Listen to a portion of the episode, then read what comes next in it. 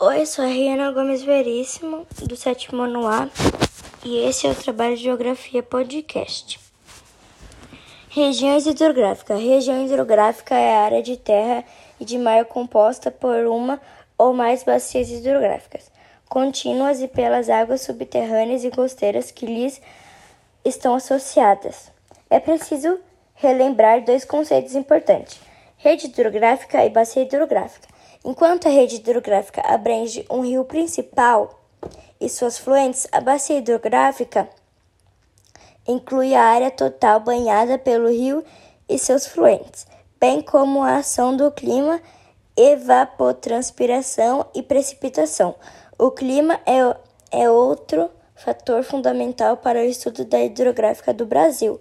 Nas áreas onde o clima tropical semiárido está presente verifica-se a existência dos rios temporários ou intermitentes que ficam completamente secos durante as maiores estiagens nas áreas de clima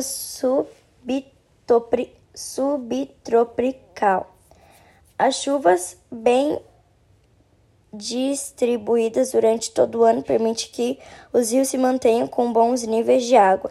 No entanto, é importante importante ressaltar que, em todas as bacias hidrográficas brasileiras, podem ocorrer anomalias climáticas capazes de produzir cheias e secas exageradas, nas quais os níveis de águas podem aumentar ou diminuir ao extremo.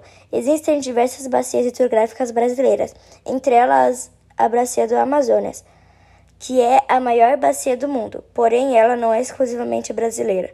O rio da Bacia do Amazonas, em conjunto com o rio com os rios das bacias da ilha do, de Marajó e do estado do Amapá, que, cor, que correm para o Atlântico Norte, correspondente a uma área total de 3,87 milhões de quilômetros quadrados. Esse fantástico conjunto fluvial transporta um enorme volume de água. A vazão média é de 1,33 mil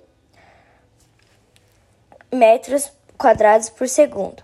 O encontro do Amazonas com o Oceano Atlântico associado às marés produz fortes movimentos de ondas, caracterizando-se um movimento regional, muito apreciado por surfistas, denominando pororoca. Bacias do Tocantins Araguaia. A bacia do Tocantins Araguaia abrange cerca de 900 967.059 km quadrados, drena aproximadamente 10% do território nacional. Bacia do Parnaíba. A Bacia do Parnaíba abrange to todo o estado do Piauí e parte do Maranhão e do Ceará, drenando 3,9% do rio brasileiro. Bacia do Paraguai. A área total da Bacia do Paraguai é de 1,95 milhões de quilômetros quadrados, dos quais 33% estão situados em territórios brasileiros. O restante está concentrado na Argentina, na Bolívia e no Paraguai. Bacia do Uruguai. A bacia do Uruguai, a bacia hidrográfica do Uruguai abrange uma área de 100 174,53 km, correspondente a 2% do território nacional, marcada pelo intenso dinamis, dinamismo econômico no setor de agroindústria e pelo considerável potencial hidrelétrico. Seu rio principal do Uruguai, com 2.200 quilômetros de extensão. Bacias costeiras. Há numerosas bacias hidrográficas ocupando a faixa litorânea brasileira. Portanto, em escala nacional, elas podem ser agrupadas conforme sua localização geográfica. A compartimentação das bacias costeiras varia um pouco nas diferentes fontes oficiais. De modo geral, constatam as seguintes: Bacia do Atlântico Norte. Ocupa grande parte do Amapá e contém água em abundância. O garimpo na região representa uma forte ameaça de assoreamento e contaminação química.